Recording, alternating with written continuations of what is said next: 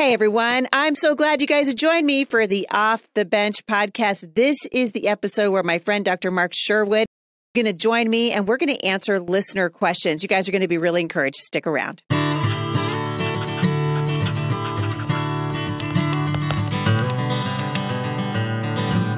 All right, so you guys, before we get started, I want to say thank you to everybody who's leaving reviews for the show over at iTunes and uh, leaving reviews. If you guys can leave a five star review and just write what you love about the show, we're going to start in January. We're going to start drawing names and uh, starting to send you guys some swag from the Heidi St. John podcast. So we're excited about that. Also, want to say thanks for sending in your questions for Dr. Mark Sherwood. You can send those to us at HeidiSt.John.com forward slash mailbox Monday. That's how you do it. Before we do that, I want to say hey to my friend Mark. Dr. Mark, welcome back. Hey, thank you for having me on as always. I appreciate you. And I got to be one that's going to go on there to leave a five star review because I want a chance to win some swag. Hey, man, you're not going to be sorry either because the team is putting some really cool ideas out right now for some swag. So you need a you need a hat, Mark. I I, I think you need one. I'm going to do it. If I win a hat, I'm going to wear the hat on the next show. Okay. All right, I'm I'm going to hold you to it. That'll be fun. You can wear your yeah. hat. I'll wear my hat. It'll be great. All right, I'm going to jump right into these, Mark, because as you've seen the list, yep. we've got a lot. So we're going to start with a YouTube comment that came in from Grace. And she said, Heidi, my three year old son got a hepatitis shot about three months ago and it swelled up big and red. With warm compressing and massage, it turned to a normal color, but now it constantly itches. He rubs it all day long. It's been three months. I've taken him back to his pediatrician three times, and every time they say it'll go away, and I have to come back in a month to check it. What can I do? What is the cause? She mentioned that the nurse may not have put the shot in exactly the right spot. Wow, Mark, what do you think about that? A, a little three year old. Yeah, uh, for the poor little guy. Um, obviously, with him suffering like that three months later, I mean, the injection site um, response is one of the most common negative responses of any vaccine, of course. Um, right. Grace, thank you for your question too. By the way, you may you may look at some some cold packs on it to see what that does. You may also look at putting a little bit of uh, coconut oil, some softening uh, antimicrobials on that, or maybe some colloidal silver, because ultimately there's something that the body's responding to at the injection site, and my intuition tells me it's probably some kind of ingredient within that vaccine that um, your little son's body is trying to reject. And so, should she be a little bit more cautious the next time she goes in for a vaccine, given the fact that he's having this kind of a reaction to this one? Yes, without question. You know, I've uh, we've been very aware of the, the the vaccine increasing frequency and the pressure that's put on uh, young mothers. But moms, if you're out there, you're in control. You mm. space those vaccines out accordingly as you feel necessary, as you have a piece about it. Don't be pressured in anything. You're the parent. Ultimately, it's your responsibility, and therefore, it's your decision making. Mm, that's right. It's a good advice. Diana in North Carolina wrote in to say, Heidi, my daughter has ADHD and autism, and she has arthritis. What are Dr. Mark's thoughts on the specific carbohydrate diet in helping both of us? Is there a different eating plan that you'd recommend? And what are some supplements that could help with her impulse control issues and behavioral aspects that go along with autism and ADHD. She's 13, so her hormones are starting to play a role in this as well. Uh, this mama says she has a particular kind of arthritis. How do you say that? Because I don't know. Psoriatic arthritis. Psoriatic arthritis. That's yes. it. Yes. Yeah. So with this one, this is Diana uh, from North Carolina. So with with you, Diana, and your daughter, keep in mind that the um, Attention deficit hyperactive disorder is really driven by a lack of dopamine. This is really a neurotransmitter that you want to kind of keep in mind that is formed from amino acids. The specific carbohydrate diet, lowering high glycemic carbohydrates such as the breads and grains and processed carbohydrates, would be wisdom. I would also increase the variety and frequency of protein intake, which has the amino acids to help form the dopamine. Because when a person has low dopamine, they just can't pay attention. They're they're sort of um, distracted. Um, another characteristic of the ADHD autism uh, scenario is there's a biochemical process called methylation, M E T H Y L A T I O N. And, you know, uh, Diana, you kind of want to be aware of that because people or persons that are somewhere on the spectrum don't methylate well, meaning they don't produce dopamine well, they don't produce serotonin well, and they lack necessary B vitamins, magnesium, as well as proper amino acids. So nutrition becomes of paramount importance for your your daughter and you.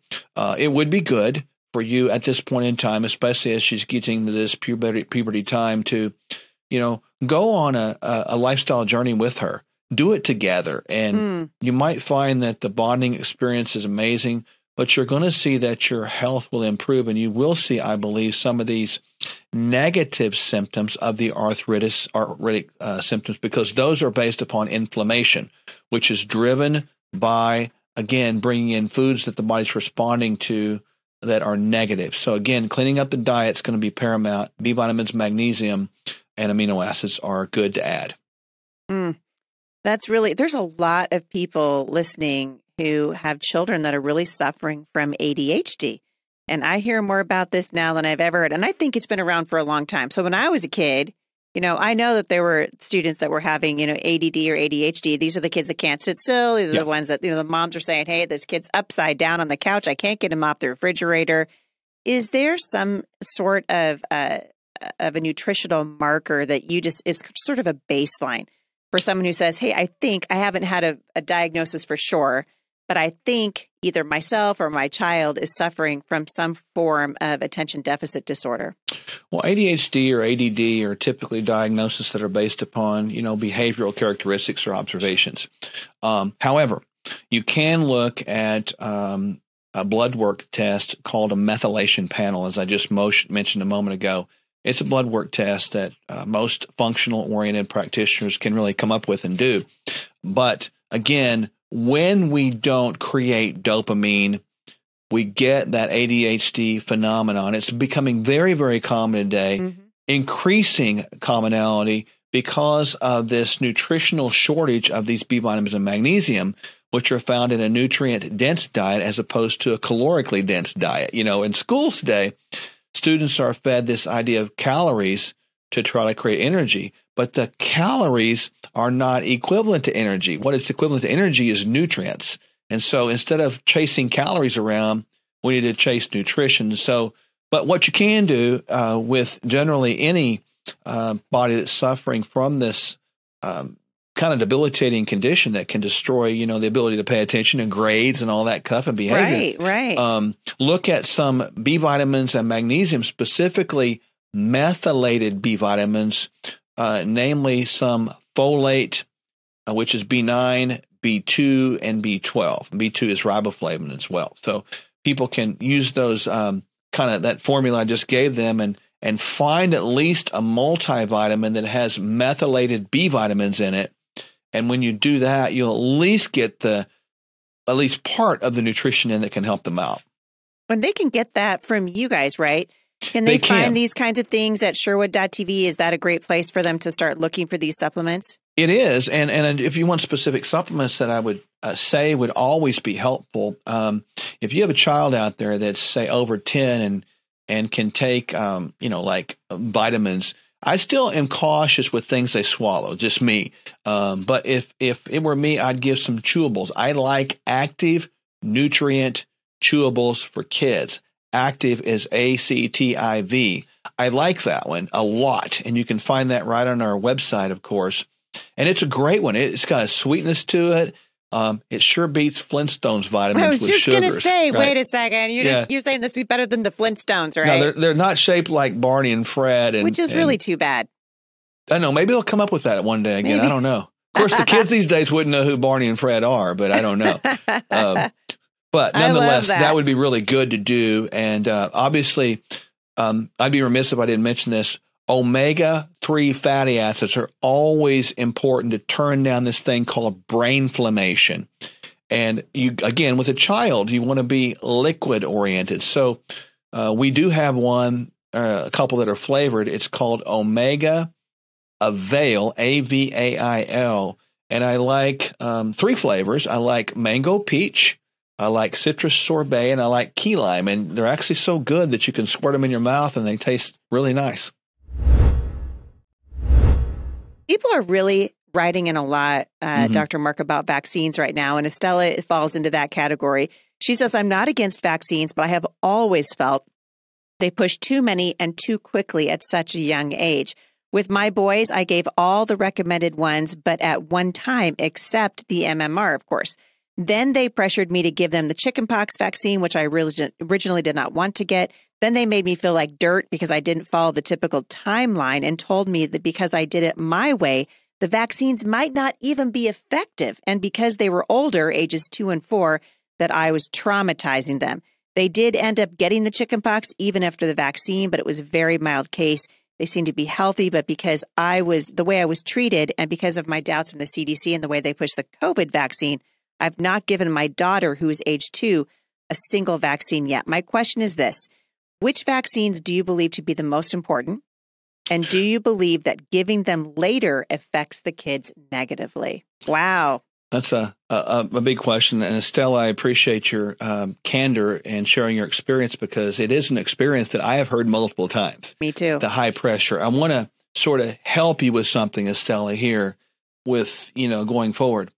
No one can have the power to make you feel anyway. Don't give that to them. Don't allow them to take that from you. So in other words, when you give that to them, that power, they begin to have control, and you, as the parent have, as God gave you, ultimate responsibility slash control over your child's welfare. Um, and I'll answer the last part of your question first now is that as you give them vaccines older, is that traumatizing them? I don't think so. I think if you have talks with them about what we're doing and why and communicate openly with them, it's fine. I think you should spread the vaccines out like anybody should do. I, I think that people today you know, you might look at uh, you know vaccines like a, a, polio or something like that as as being you know historically important.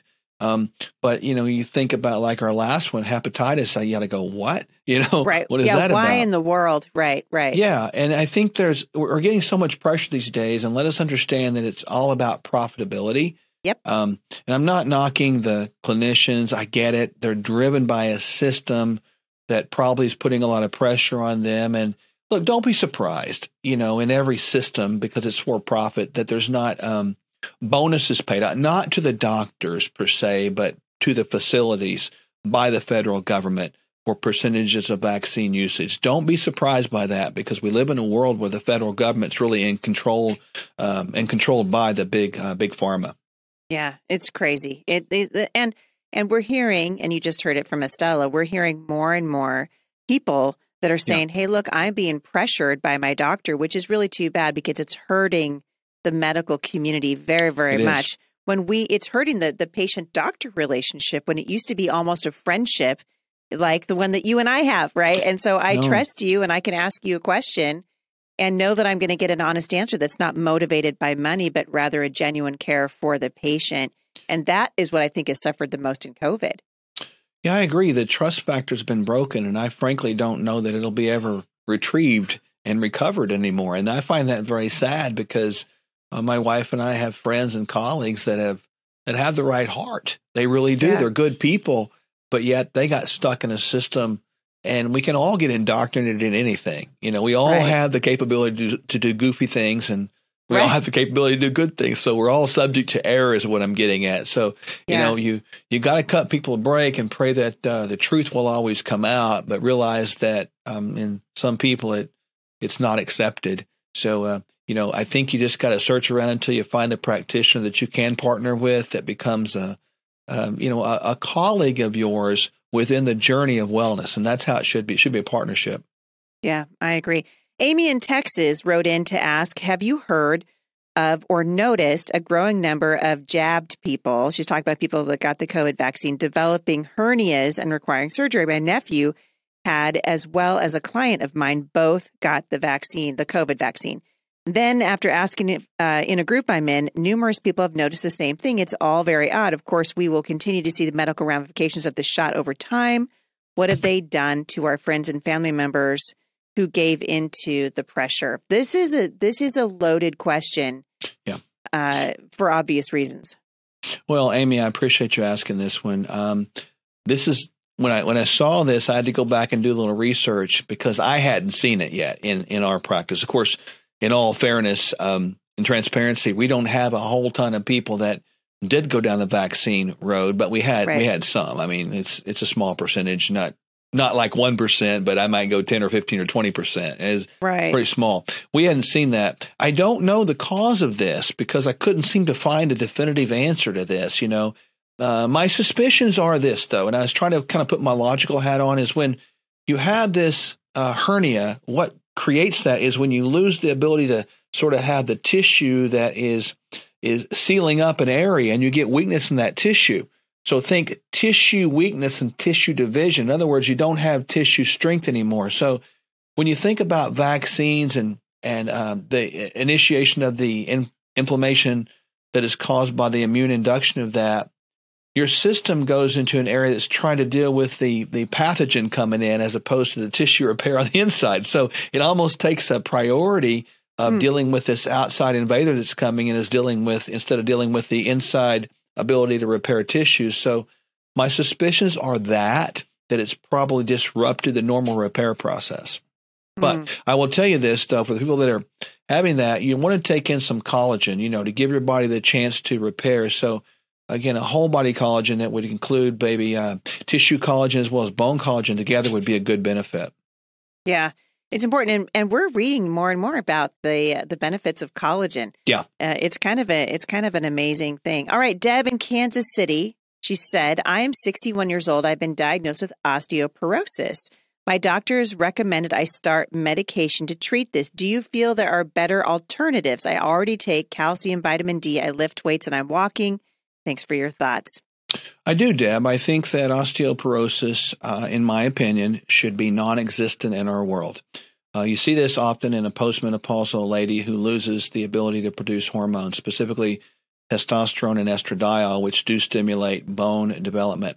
I'm not a big fan of Prolia under only under this context where you have so much weakness the bone becomes like Swiss cheese and you're about to have a you know they're about to break you could take Prolia for a while to sort of stabilize it, but Prolia doesn't work um, to fix the problem. And here's what I mean by that. Everybody understands, or you may understand if you've got any age on you, that there used to be something called a pencil. We used to use that in school, right?